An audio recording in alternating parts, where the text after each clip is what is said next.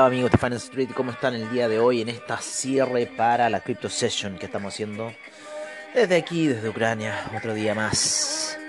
Ya eh, día 18, son las 1 y 15 de la tarde acá, ya son aproximadamente las 8 de la mañana en Chile eh, y todavía Nueva York no despierta, están aproximadamente las 6 de la mañana en Nueva York. Oye, em, vamos a ver un poco el análisis de eh, lo que ha sido la semana. La semana estuvo muy movida principalmente por lo que fue el dato del día miércoles, ¿no es cierto? Que todos vimos esa gran alza que se generó con la mantención de tasa por parte de la Fed, ¿no es cierto? Ayer tuvimos el vencimiento de opciones, eh, que no generó mucho movimiento en el mercado, generó mucha vibración, eh, algunos índices terminaron sí hacia la baja y al parecer se viene como un camino bajista dentro de los índices. Principalmente en el S&P estoy viendo caída, en el Dow Jones estoy viendo caída, en el Russell 2000 ayer salió hacia el alza y el Nasdaq también ligeramente alcista se mantuvo sobre las medias móviles, pero vamos a ver qué va a suceder luego de uh, una semana de retrocesos para el Nasdaq. Eh, ¿Qué podemos ver? ¿Qué podemos ver también? Podemos ver el DAX. El DAX estuvo también con unas caídas durante la semana, ligeras alzas al, al inicio, luego retrocesos importantes hacia el día martes, lateralización el miércoles para el dato de eh, la mantención de tasa de eh, por parte de la Fed y luego el retroceso, ¿no es cierto?, de esta situación hacia el día jueves y ya ayer también lateralizaciones. El índice español sigue bastante golpeado, sigue en la zona baja, sigue en la zona de 100% retroceso de Fibonacci, no quiere moverse de ahí el índice español y bueno, vamos a ver lo que va a suceder para eh, los días siguientes con este índice. Eh, la situación se ve media bajista, ¿por qué? Porque por lo que estoy viendo en gráficos daily, eh, para el Nasdaq, estamos en una zona de neckline muy importante. Lo mismo que, a ver, en el Dow Jones no estamos en ese neckline, pero hay un hombro cabeza a hombro que se está viendo, ¿no es cierto? En el Nasdaq principalmente, un, un hombro cabeza a hombro que viene formándose el mes pasado y estamos ya en el término del segundo hombro. Eh, así que está rara la cosa, está rara la cosa. Terminamos ayer con una vela semi-doji en eh, lo que es la gráfica daily. Ya estamos en las gráficas daily yendo hacia la baja. Así que los retrocesos podrían ser importantes. Más encima estamos ya entrando hacia el fin de año y ustedes saben que por lo general se generan estas ventas de fin de año un poco previos hacia la Navidad y hacia lo que es el año nuevo. Así que vamos a ver lo que va a suceder en, en estos aspectos. El Russell 2000, por su parte, sigue lateralizando, ¿no es cierto?, en la zona eh, que se ha mantenido ya desde el año, ¿no es cierto?, de los eh, 2350, que la rebasó el mes pasado, todos pensando que iba a tener un camino alcista bastante fuerte el Russell 2000, sin embargo, termina eh, lateralizando y por debajo de medias móviles, gráficas weekly, medias móviles importantes como la de 50, la de 20, la de 12, y eh, ahí tanteando ese gran soporte de los 2098 Vamos a ver qué va a suceder. El, mínimo de esta semana estuvo en los 2119. Así que es muy cerca de la zona de los 2098. Y de romper eso, vamos a ir a buscar lo más probable que la media de 200 periodos de gráficos weekly. Así que retrocesos en el mercado se están viendo. Se están viendo bastante fuertes. Por lo menos lo que es Dow Jones. Por lo menos lo que es Nasdaq, lo que es eh, Russell 2000, se están viendo estas situaciones en el Nasdaq, lo que les comento, hombro, cabeza, hombro, y en el SP, vamos a ver lo que va a hacer. El S&P vuelve a tocar máximos eh, eh, esta semana, ¿no es cierto? Con lo que ocurre en la decisión de tasas. Está en una oscilación muy similar a la oscilación que está teniendo el Dow Jones, el S&P. Eh, yo diría una configuración ya como un doble techo que alcanzó el S&P y podríamos ver ya desgaste de, dentro de este índice hacia caer hacia zonas bajas. Así que ojo con lo que pueda ocurrir acá en esta situación. En la gráfica weekly sigue muy fuerte el S&P hacia el alza, mucho apoyo en la media de 20 periodos de gráficos weekly. Y en cierta forma como que se ve que no parara el S&P. Sin embargo, yo creo que ya vamos a pensar a ver desgastes o algún desplome de consideración que no sé, podría llevarnos a una zona catastrófica de los 3829 quizás, donde está la media de 100 periodos, o los 3100, ¿no es cierto? 146, donde está más o menos la media de 200 periodos de gráficos weekly. Pero bueno, eso no lo vamos a ver todavía, eso en realidad es una especulación que estamos haciendo. Eh, podría venirse una venta muy fuerte quizás como la que hubo en marzo, eh, febrero, marzo del año 2020, para generar una corrección, una depuración, ¿no es cierto?, del mercado y en cierta forma eh, empezar nuevas compras para buscar nuevos máximos, como siempre ha sido la tónica porque en cierta forma no podríamos hacer que las empresas se disolvieran con, eh, con el solo fin de que de, de, cómo se llama de satisfacer más que nada a los brokers. Ya el año pasado eh, con lo que ocurrió en el mercado, con las grandes caídas que ocurrieron en el mercado por parte de la entrada de muchos brokers, la entrada, no la entrada de muchos brokers, la entrada de muchos jugadores eh, que en cierta forma son brokers, o sea, en cierta forma son eh, jugadores, ¿no? Eh, que se metieron al mercado de una u otra manera debido a las plataformas digitales que se estaban generando por parte de Robinhood, por parte de AvaTrade, por parte de XDirect, por parte de una gama infinita de, de, de, brokers, en cierta forma, que se están dando a nivel global, con lo cual hacen generar retrocesos para el mercado. Así que la situación para el 2022, al parecer, se viene a la baja. Eh, podríamos empezar a ver retrocesos ya desde enero y vamos a ver qué va a suceder con, eh, con los índices para eh, ya la próxima semana, que ya entramos a Navidad, y después estaríamos ya hacia la última semana, ¿no es cierto?, del año nuevo. Me voy a hacer una pequeña pausa, voy a hacer una pequeña pausa, porque me quiero ir a sonar. Ok. Oye, entonces, como les contaba, es lo que está pasando en el mercado, lo que está sucediendo. Vamos a revisar un poco también cómo estuvieron, eh, aparte, el dólar index esta semana, ¿no es cierto? Violento, violento los movimientos. Y violenta también la salida alcista luego de la gran caída que tuvo el día miércoles y jueves para después salir muy alcista el día viernes el dólar index, muy fortalecido, el franco suizo también, una caída bastante grande para salir con compras bastante fuertes, ha estado oscilando mucho el franco suizo durante la semana, ha estado en un canal, ¿no es cierto?, que está en los 0.926 y los 0.917 para el franco suizo. Así que en, ese, en esa banda se encuentra moviéndose el franco suizo hasta este minuto. Eh, por otra parte, el euro, el euro se encuentra moviéndose en la banda de los 1.133 aproximadamente y los 1.121, eh, 1.120, que fue un mínimo que tocó hace tres semanas atrás, por lo menos del 120, de una gran caída que viene teniendo el euro, ¿no? que lo llevó a la zona del año pasado de casi los 121. No, a ver si casi los 100 casi los, los, los 1.200, casi, ¿no es cierto? Llega hasta los 1.190, ¿no es cierto? Viene cayendo, claro, 1.225.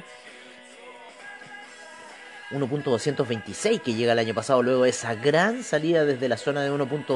de 1.116 que se encontraba ahí en la salida de marzo y eh, bueno, termina llegando hasta esa zona y ya está retrocediendo y volviendo nuevamente hasta esos puntos de marzo del año pasado. Así que el euro sigue hacia la baja. Impresionante lo que está haciendo también el dólar index durante la semana. Así que vamos a ver qué eh, se va a ver con un poco con las divisas eh, de acá a, a, un tiempo más, a un tiempo corto. Oye, eh ¿Qué más? ¿Qué más? ¿Qué más? ¿Qué más? El dólar peso. El dólar peso tuvo oscilaciones el día de ayer hacia la baja. Termina cerrando en 840 el dólar peso. Fuerte caída se pegó desde la zona de 848 y un poco a la expectativa de lo que vaya a pasar mañana en las elecciones en Chile. Así que todos vamos a estar expectantes de eh, quién va a salir presidente. Ayer termina rompiendo, ¿no cierto?, una línea de tendencia que venía siguiendo el dólar peso. La termina rompiendo, yendo a buscar la media de 200 periodos de gráficos de una hora. Y creemos que lo más probable, bueno, si sale Cast, vamos a ir a ver niveles de 700, 790.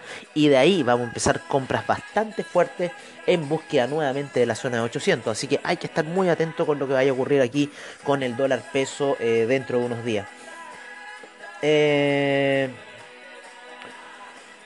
Vamos a ver eh, la plata, cómo se ha comportado. Lo vamos a dejar para acá. La plata, la plata, el cobre, el oro, ¿no es cierto? El platino.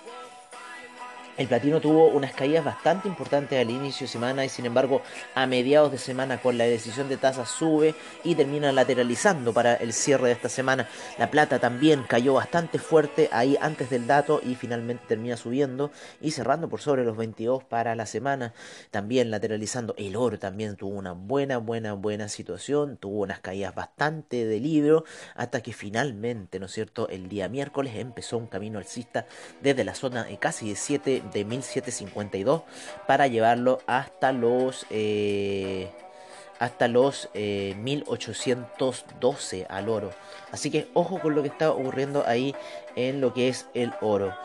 Em, el cobre también tuvo un fuerte rebote, tuvo una caída bastante pronunciada durante la semana y finalmente sale surgiendo hacia el alza y termina en la zona de los 4.28. Eh, Así que ojo, ¿no?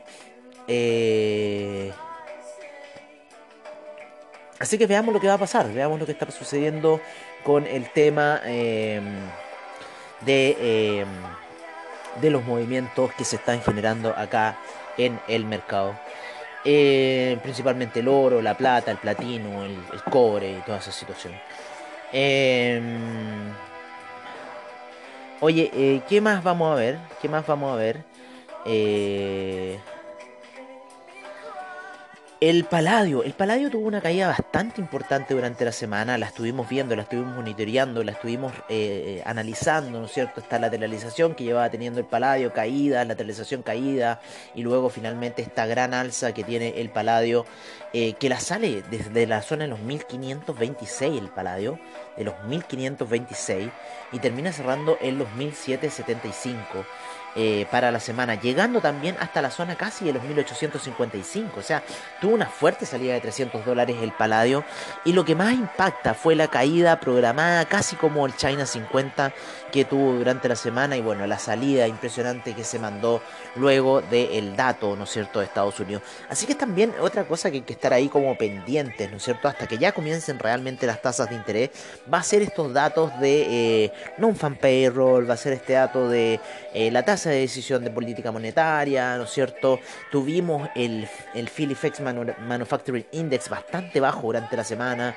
Eh, y todos estos datos van a empezar ya a mover nuevamente el mercado. Estamos viendo que ya esto, esta data está en cierta forma asimilándola al mercado y no eh, como ocurrió en el 2020, que en realidad salían los datos y en cierta forma no se generaba mayor controversia con respecto a los movimientos pero ya se está viendo que en cierta forma estos datos están volviendo a pegar en el mercado, están volviendo a interiorizarse.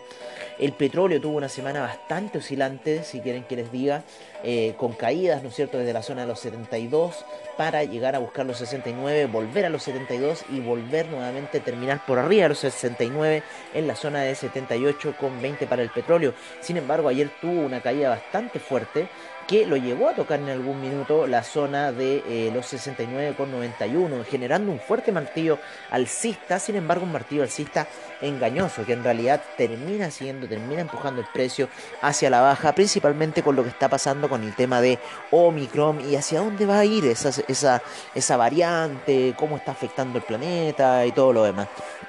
Entonces está bastante eh, difícil un poco la situación para lo que está haciendo el mercado del petróleo. Eh, se nos olvidan algunos otros mercados. El café está lateralizando en una zona bastante baja. Pablo Gil ya estaba tirando algunas eh, reacciones de que el café podría ir hacia la baja.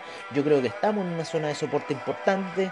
Eh, luego de la gran alza que ha tenido desde la, desde la salida de los 198, podríamos quizás estar en una zona de soporte importante para ir a buscar quizás nuevamente los 250.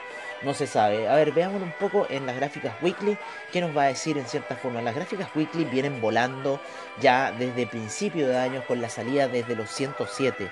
Esa salida de 107 no ha parado y eh, lleva al café eh, a, todo este año estar en máximo, ¿no es cierto? De 250, muy fuerte.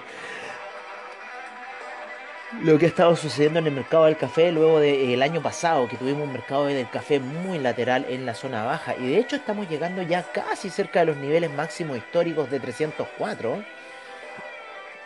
Así que hay que tenerle un doble ojo a esta lectura del café.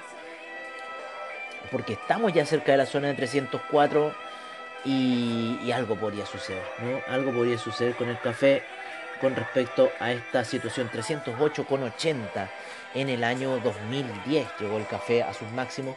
Ya estamos en, 234. Así que ojo con lo que vaya a suceder acá con el café. Eh, a ver, vamos a ver otra cosa más. Vamos a ver un poco el China 50, así en tema gráfico. China 50 esta semana está con una vela mensual que quiere retroceder. Velas daily que vienen pegando hacia la baja desde el día lunes, ¿no? Desde que llegó a la media de 200 y está en una zona clave de apoyo de la media de 200 periodos. De hecho, se genera aquí un rebote en lo que estoy viendo en pantalla en la media de 200 y de 50 periodos eh, y que podría quizás llevar al China 50 hacia el alza. Hay eh, mucha, ¿no es cierto?, eh, situaciones, no, no hay fuertes volúmenes de compra, pero ya en cierta forma los analistas, los traders han visto que esta zona ¿no? de los 14.000 eh, que era muy clave, los 14.300, 400 por esa zona, que fue muy clave durante los meses de julio y agosto y yo diría un poquito septiembre, eh, fue un gran eh, apoyo para que la gráfica empezara a comprar, a comprarse luego de las caídas que ha tenido desde enero de este año cuando el índice llegó a sus máximos de 20.000.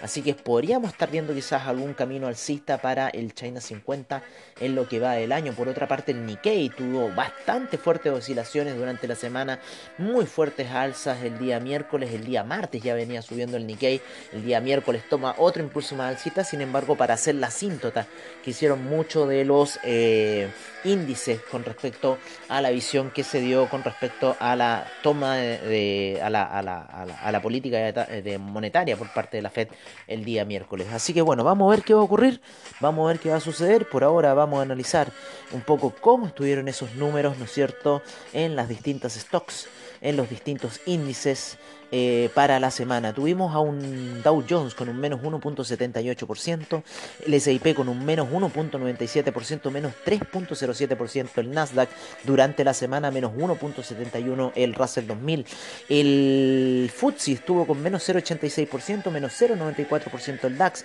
menos 1.40% el índice francés, menos 1.41% el índice italiano, menos 0.59% el índice español. Eh, tuvimos también el índice eh, suizo, lo tengo acá, con 0,60% de alza para la semana, se comportó bastante bien. El, el, el austríaco con menos 0,43% para la semana. Eh, el Eurostock 50 con un menos 1.34%, tuvimos al Bovespa con un menos 0.52%, al IPC de México subiendo un 2.28%, al índice en Perú con un 0.35%, el Merval cayó menos 2.58%, el Colcap 0.42%, el ICPA eh, estuvo con un retroceso de menos 1.23%, el IPSA también estuvo con bastante retroceso durante la semana, el en Japón, ¿no es cierto? El Nikkei con 0.38% de alza. A el Shanghai con menos 0,93, el este el CSI 300 de China menos 1.99%, el Shanghai 50 con menos 2.23%, el China 50 con menos 2.47% para la semana, como les digo, estuvo muy a la baja el China 50. El índice en Tel Aviv, que mañana vuelve a hacer operaciones, se encuentra con menos 0.07% de caída. El índice en Hong Kong con menos 3.35%. Eh, eh, el de Hong Kong, sí, menos 3.35% para la semana. El índice en Arabia Saudita, el... A ver, el... A ver, por ahí está el este es, ¿no? Este es de Pakistán. Aquí, el Tadabul al-Sher, ¿no es cierto? Estuvo con un 3.41% de alza, así que le fue bastante bien al Tadabul al-Sher durante la semana. El, índice australiano con un menos 0,67% de caída, el neozelandés con un menos 1.03%, y eh, vamos a ver por ahí la bolsa de Corea. ¿Dónde está? Que se me escapa, se me arranca la bolsa de Corea.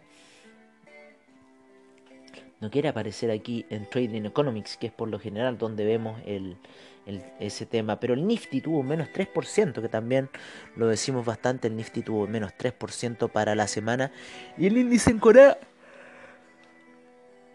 Ay, no lo puedo encontrar, el índice coreano. Por ahora no me figura. Bueno, lo veremos después. Oye, eh, vámonos con los commodities, cómo estuvieron durante la semana. El petróleo cayendo, el BTI menos 2.05%, menos 2.97%. El Brent, el gas natural cae menos 6.52%. El, la gasolina menos 0.16%. Menos 1.41% el petróleo para calefacción, el carbón con un 4.35% de alza, el etanol 1.01%, la nafta 0.30%, el propano menos 0.46%, el uranio menos 3.40%, el metanol 4.46%, el TTF gas 28.10%, 28.010% para el UK gas, ¿no es cierto? El oro estuvo con un 0,86% de alza, un 0,87% de alza la plata, 0,19% el cobre, el acero un 9,23%, el hierro 10,24%, el litio 3,60%, el platino menos 1,15%. Eh, tenemos la soya.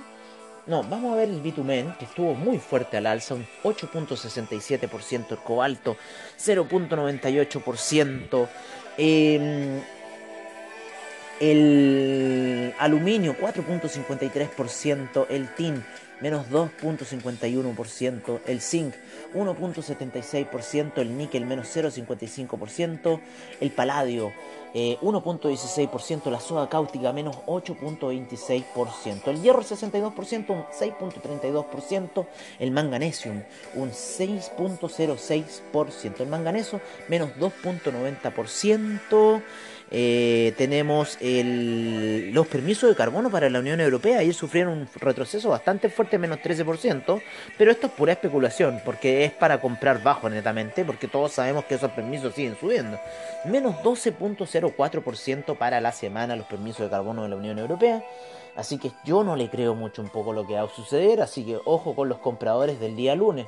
El índice de energía nuclear menos 1.08%, el de energía solar menos 3.85% y el eólico menos 0.13 para la semana como siempre. Ahora sí nos vamos con lo que es eh, la soya, que tuvo un 1.30% de alza, menos 1.34% el trigo, eh, el aceite de palma menos 8.17%, el café 0,43% de alza para esta semana, la avena menos 1.51%, el azúcar menos 2.94%, la cocoa 1.42%, el jugo de naranja 9.03% de alza, 9.03%, el jugo de naranja cuando rompió la resistencia de los 130 fue a buscar niveles mucho más altos de lo pensado. El arroz 0.87%, el maíz un 0.38% de alza para la semana, así que ojo con esos datos que están saliendo eh, ahora hace poco.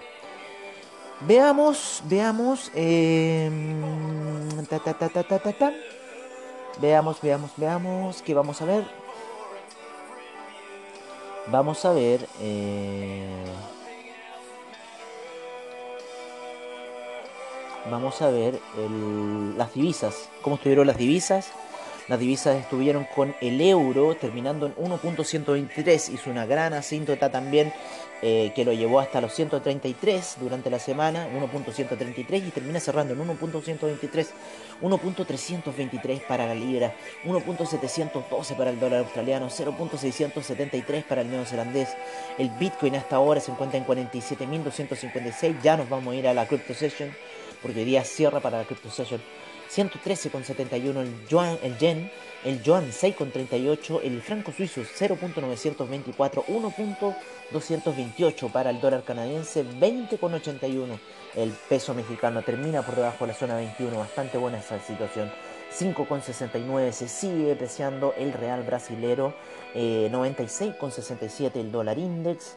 Tenemos al peso chileno que se cerró en 8.42 a la espera de lo que se viene en las elecciones en Chile. Así que si sale Cast vamos a tener un gran gap a la baja y van a venir muchos compradores en esa zona. Si sale Boric Vamos a tener todo lo contrario, un gran gap alcista que posiblemente puede hacer romper la resistencia y llevar quizás al dólar peso a niveles bastante altos. Vamos a ver en este minuto cuáles serían esos niveles para el dólar peso.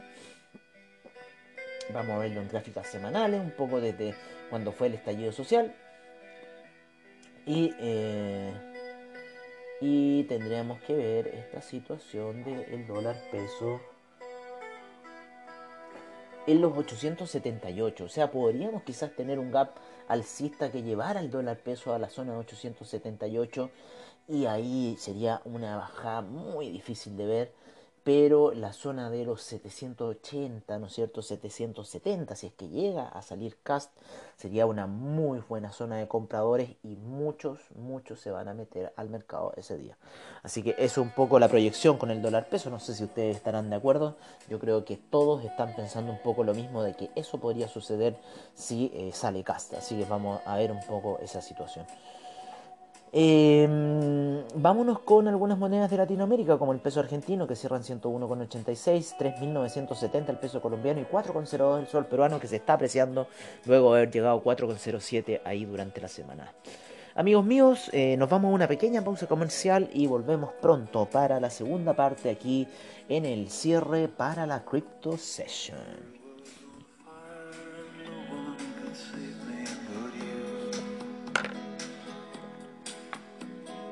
strange world.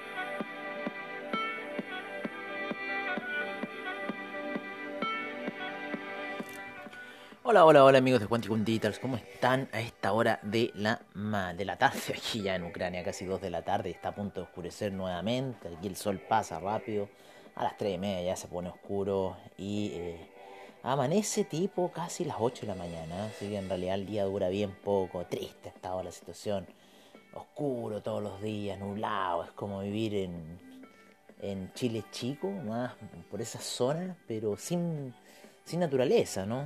Pura, puro edificio, pura, pura edificación, es bien deprimente, ¿no?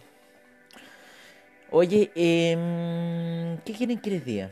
¿Qué quieren que les diga? Eh, ¿Qué está pasando en el criptomercado? ¿No es cierto? Estamos en el cierre para la Crypto Session, está la sesión de la Crypto Session, ya vimos todo el reporte de mercado de lo que fue la semana y ahora vamos a ver un poco lo que se viene un poco para el fin de semana con el criptomercado, con esta retroceso que siguen los, los, mercados, ¿no? Y un poco esperando, yo también creo que los siguientes retrocesos que van a venir del mercado en general, lo que estábamos hablando, un poco eh, la situación de eh, retroceso que está teniendo el Nasdaq, de hombro, cabeza a hombro, ¿no es cierto?, el acople que existe.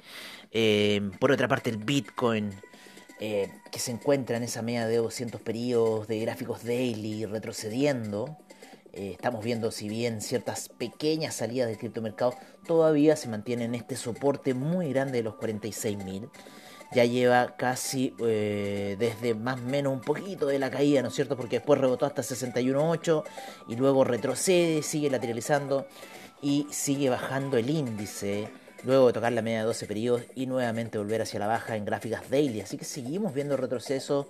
Eh, nosotros sabemos que en cierta forma la señal se, se, debiese dar en la ruptura de la media de 20 periodos de gráficos daily. Pero hasta este minuto no se está viendo por ningún lado, sino que eh, retrocesos netamente en lo que es el Bitcoin por ahora. Eh, pequeñas alzas, pequeñas subidas por sobre la media, en gráficos de una hora, pero lo que nos quiere decir que quizás puede ir a la zona de 48.000, pero no estar así como tan expectantes de que algo vaya a suceder eh, con, eh, con, el Bitcoin a la larga. Los, el bear market todavía sigue, lo estamos viendo en el Bitcoin Yen, lo estamos viendo en el Bitcoin Euro, lo estamos viendo en el Crypto 10, ¿no es cierto? Esta formación técnica está siendo de bajada, lo estamos viendo dobles techos. Eh, como les digo, mucha presión en esta zona, se están generando zonas de mínimos, hay presiones alcistas por parte de las sombras que se están generando en el Crypto 10 y bueno, ver qué va a ocurrir durante la semana con eh, este índice o al cierre de esta semana y cómo va a empezar la vela. Ya la vela que viene cerrando esta semana viene de retroceso y podríamos tener la siguiente también de retroceso. Estamos en un nivel muy clave de soporte muy fuerte para el Bitcoin Yen, para el Bitcoin Euro. Podríamos tener alguna alza en la gráfica daily para ir a buscar la media de 20 periodos y ahí ver qué va a pasar. El MACD todavía se encuentra en la zona baja lateralizando. Podríamos tener nuevamente eh, alguna potencia bajista por parte del MACD y ver quizás nuevos retrocesos. Así que está en una situación muy clave lo que está sucediendo también. Y vuelvo a repetir, aunque parezca majadero, vuelvo a repetir el tema de los tulipanes, vuelvo a repetir lo que está pasando en el mercado del gaming ¿no? en el mercado del metaverso que eh, está colapsándose de manera de eh, tulipanes. ¿Y a qué me refiero con esto? A la crisis de los tulipanes del año 1687, donde la gráfica subió a precios estratosféricos para luego desplomarse y volver hasta los precios originales, inclusive más bajos. Está sucediendo con el Eternal, sucedió, ¿no es cierto?, ahí con CryptoMiners. Eh, está sucediendo con Evergrow, también está siendo una forma de tulipán, periodos cortos de tiempo, de septiembre hasta esta fecha, así que ojo con lo que está sucediendo en estos retrocesos eh, de estos criptoactivos. Porque ya aquí lo estoy viendo por lo menos en el Crypto 10, que fue eh, la temporada de altcoins, ¿no es cierto?, en más o menos los niveles que estamos casi ahora entre los 17.000, 16.000, para luego subir, ¿no es cierto?, durante octubre, noviembre y finalmente, eh, finalmente, en cierta forma, caer hacia niveles que estamos viendo hoy nuevamente hacia el retroceso. O sea, el Crypto 10 está cumpliendo toda la señal por parte eh, de eh, los, los nuevos, las nuevas divisas, nuevas criptodivisas que se han generado. 14.000 y tantas divisas tenemos en CoinMarketCap, vamos a revisar inmediatamente. Vamos a revisar cuántas divisas tenemos en CoinMarketCap. Tenemos 15.775 divisas en CoinMarketCap. Los exchanges de CoinMarketCap son menos que los de CoinGecko. desconozco el porqué. Y eh, en CoinGecko, en CoinGecko tenemos eh, 11.000 11.789 monedas y tenemos más exchanges, 536. O sea, un exchange más acaba de subir en esto. El market cap también de CoinGecko un poco más alto de lo que es el de CoinMarketCap con un 2 billones 325 mil millones a, a esta hora. 1.5% eh, ha subido el market cap, 126 eh, mil millones en volumen transado, una predominancia del Bitcoin de 38.3%, un 20.2% para el Ethereum, ¿no es cierto? Está en esa forma de equiparación. Estamos viendo que el market cap de Ethereum está subiendo los 471 mil millones y el de Bitcoin es los 891 mil, o sea, nos queda muy poco, nos quedan como 400 mil millones para poder llegar a igualar el market cap de Bitcoin y cumplir un poco con lo que ocurrió en el año 2018 y seguir hacia la baja. Eh, seguir en búsqueda de esta media de 200 periodos de gráficos weekly, que sería el gran, gran soporte que estarían buscando, yo creo, los institucionales principalmente. ¿Por qué? Porque estamos trabajando netamente en funciones técnicas y no en funciones, eh, por decirlo de otra manera, eh, funciones eh, fundamentales ¿no? de los índices. Así que ojo con lo que está pasando en el mercado, ojo con lo que va a suceder dentro de los movimientos de aquí a un tiempo más. Así que em, cuidado, ¿no? Cuidado con lo que va a pasar. 36 GWay está el Ethereum Gas. Eh, hoy día estaba hablando con un amigo griego, el Valtteri, eh, sobre el tema de los NFT, de, de, cómo lo estábamos generando desde OpenSea y esas cosas. Así que eh, está bastante interesante. También les recomiendo un poco la página de Transaction Street. Yo creo que hoy día quizás no voy a hablar mucho de, de lo que está pasando con la gráfica y quizás vamos a ver un poco algunos números, cosas así, pero es el cierre, ¿no es cierto? Estamos hablando un poco para el fin de semana, qué puede pasar, movimientos durante el fin de semana que pueden ser cruciales ya entrando hacia el día lunes. Eh, vamos a ver un poco el calendario económico, ¿no es cierto?, por parte de investing.com, a ver qué noticias podrían pegar en el, en el tema de eh, los mercados para la próxima semana, así como pegaron las noticias de eh, la, la, mantención de tasas por parte de la Fed. Así que vámonos, em, vamos analizando, ah, lo que les contaba, Transaction Street. Transaction Street era una una página, es una página que ha crecido enormemente, que tiene, una, que tiene un, chat en, en, Telegram.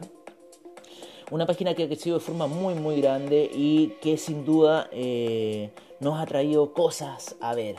Eh, ha crecido eh, enormemente y hoy día ya se ven eh, cómo se está moviendo el G-Way, eh, cómo se están moviendo distintas cosas, distintas eh, situaciones que podemos ver en la página. Miren, voy a poner Transaction Street. Aquí estaba viendo las transacciones del Bitcoin y eh, el Ethereum, ¿no es cierto?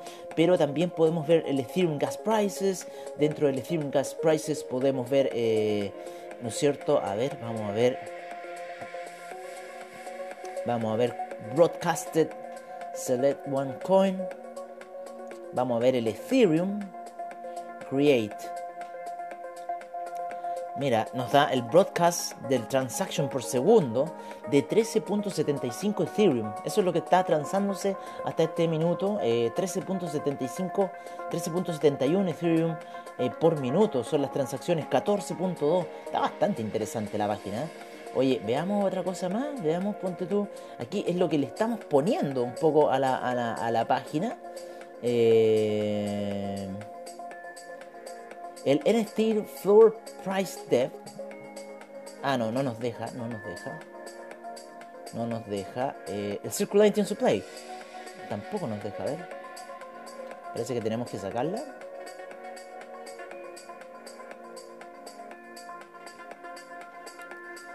No sé, algo pasó que no nos, no nos deja ver otra remove. A ver. Remove this card, la vamos a remover. Ah, no, movimos una equivocada. A ver, déjame ver de nuevo. Vamos a, poner una carta. Vamos a poner el eh, Confirming Transactions. At least one coin. Vamos a poner de Monero. la, la, confirmación de transacciones de Monero. 0.28. To lock the editor. Ok. Oye, pero está muy interesante. Les recomiendo txstreet.com. Es la página eh, muchas cosas están pasando, como le digo, hace mucho tiempo que no veo esta página. Hace mucho tiempo y le han puesto mucho empeño, le han puesto mucho desarrollo.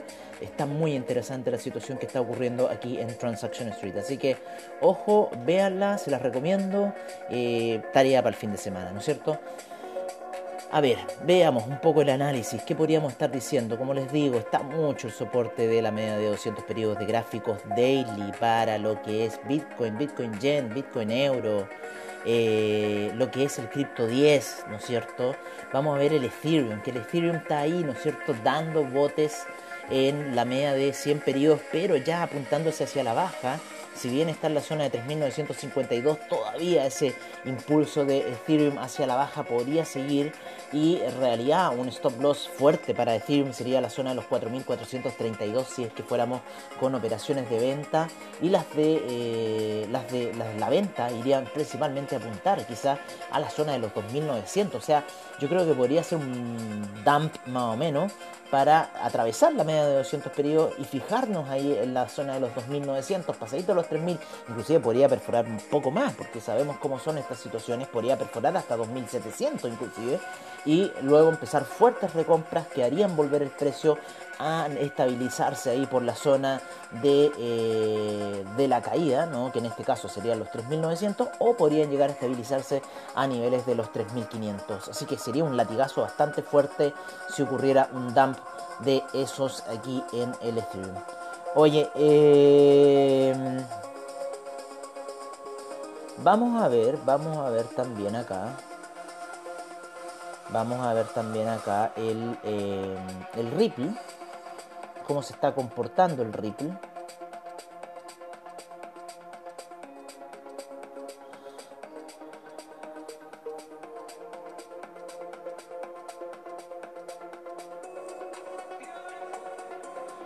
¿no es cierto? El Ripple, el Bitcoin Cash, el Bitcoin Gold, ¿no? Eh, que en cierta forma están oscilando, por lo menos el Ripple está oscilando entre la zona de los 0.765 y los 0.820, hasta ahí está oscilando Ripple. El IOTA, ¿no es cierto?, llega hasta la zona de 1.18 el día de ayer, empieza a caer, retroceder a la zona de 1.01, ahí 0.980 aproximadamente, 88, 0.990 también, ¿no es cierto?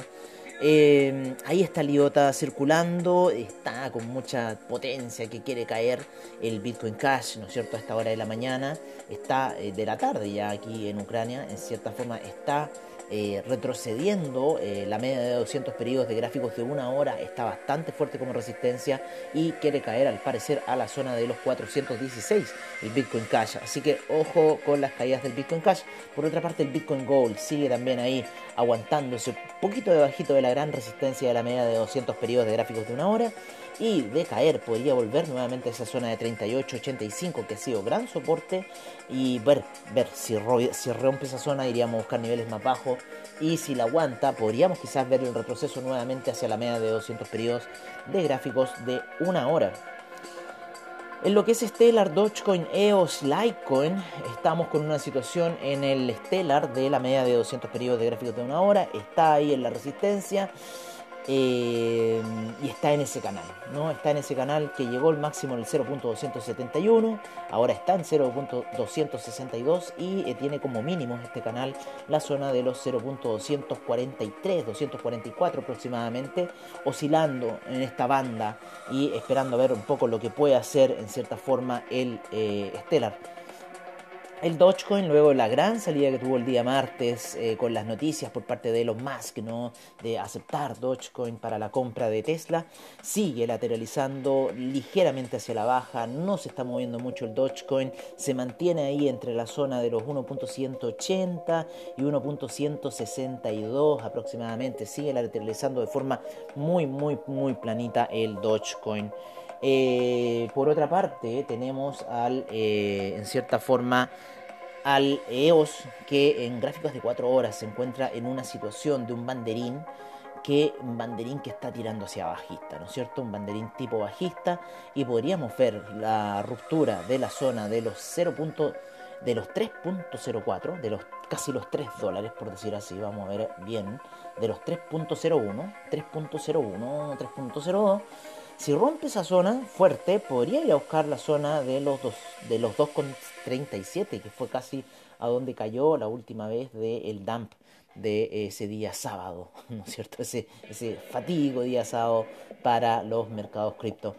Eh, por otra parte, Litecoin también está oscilando bastante interesante entre la zona de 156 y 142 hasta este minuto. Por ahora va subiendo, sin embargo, tenemos la media de 200 periodos de gráficos de una hora eh, como fuerte resistencia ahí en la zona de 150. Así que ojo con el Litecoin que podría mantenerse ahí. El Uniswap sigue cayendo, sigue bajando, no quiere dar chance a alguna alza. Por lo menos la gráfica sigue hacia abajo después de haber roto los 23 el mes pasado. Este, este mes, después de haber roto los 19, sigue cayendo el Uniswap, no quiere subir en gráficos de una hora. Sube ligeramente para ir a buscar la zona alta de los 15,32 y se está moviendo ahí entre la zona de los 15 de los 13,60 y los 15,32 a esta hora de la, de la tarde ya acá en Ucrania. Exchange también está haciendo la misma historia, está oscilando entre la zona de 17,20, 19,79, está llegando a los máximos a esta hora, 19,99, máximos, máximos ahí podría ser. Y vamos a ver cuál va a ser el movimiento de Chainlink, si va a oscilar, si va a qué, qué situación va a ser. Vamos a ver el Dash, otro de los grandes indicadores, el cual está en cierta forma aguantándose con la media de 12 periodos como fuerte resistencia, la está lateralizando la media de 12 periodos, viene cayendo la de 20 y yo creo que si sigue lateralizando por debajo de la de 12 podríamos ver el golpe hacia la baja por parte de la de 20. Esto podría ocurrir aproximadamente en unos dos días más Así que vamos a ver lo que va a ocurrir el día lunes. Yo creo que vamos a tener un mercado bajista en general los mercados, ¿no? Porque en el Nasdaq estamos llegando a una situación de hombro, cabeza hombro muy, muy, muy importante y de romper. Ustedes saben que de romper esos neckline vamos a buscar siempre la cabeza y la caída del Nasdaq estaría brutal y arrastraría obviamente el mercado porque este mercado como ya hemos comentado varias ocasiones se está acoplando luego que China los sacaron, ¿no es cierto?, a, las operaciones de criptodivisas, la minería la sacaron y en cierta forma eh, el mercado se mantiene ahí. Eh, vámonos con el NEO, ¿no es cierto?, otro viejo del sistema que se encuentra moviéndose entre la zona de los 28,35 aproximadamente, esta fue la parte más alta, entre los 27,20 y la zona baja eh, de los eh, 24,74. Esos han sido los movimientos de, de, Neo durante la semana. Así que bueno, estamos viendo ahí un poco cuál va a ser eh, la situación, ¿no? Cuál va a ser este movimiento que está generando Neo a esta hora. Em, por otra parte, ya se nos acaban aquí en cierta forma los criptoactivos. Analizamos ya al principio un poco lo que está ocurriendo con Bitcoin. Bitcoin Bitcoin Yen, Bitcoin Euro, ¿no es cierto? Toda esa gama de los eh, Bitcoin, ¿no? Del Crypto 10 y del Ethereum. Y eh, vamos a ver un poco eh, cómo estaría la cartera a esta hora. Vamos a ver es el calendario económico que habíamos quedado pendiente. Vamos a ver esta, la, la próxima semana. ¿Qué va a ser del calendario económico la próxima semana? El día lunes no tenemos muchas noticias por parte de Estados Unidos. Se acerca la Navidad el día viernes, así que los movimientos van a estar muy raros. Recuerden que la otra vez fue la caída para eh, el Thanksgiving, una caída fuerte del Thanksgiving en, en, los índices. Así que ojo, ojo, ojo, que de repente no, no, tenemos mercado norteamericano, pero empiezan a salir estas noticias de Omicron y todas esas cosas y en cierta forma nos hacen derrumbar el mercado. Y hay que tener mucho ojo, así que eh, atenti, atenti, atenti, atenti el lupo. Vamos a ver alguna noticia norteamericana. Tenemos el, el GDP, tenemos el Producto Interno Bruto para el tercer quarter de eh, Estados Unidos. Eso va a caer el día miércoles. Las noticias se están dando el día miércoles. Así que ojo con esa noticia. El Existing Home Sales también podría pegarnos. La confianza del consumidor también, la de diciembre así que estos datos van a estar interesantísimos para eh, algunos movimientos cripto que quizás podríamos ver el día miércoles en los mercados. Eh, las peticiones de desempleo como siempre el día jueves y ya después Navidad en toda la zona europea, toda la zona norteamericana. Así que vamos a ver lo que va a suceder, vamos a ver lo que va a suceder con los mercados para la semana. Oye, eh,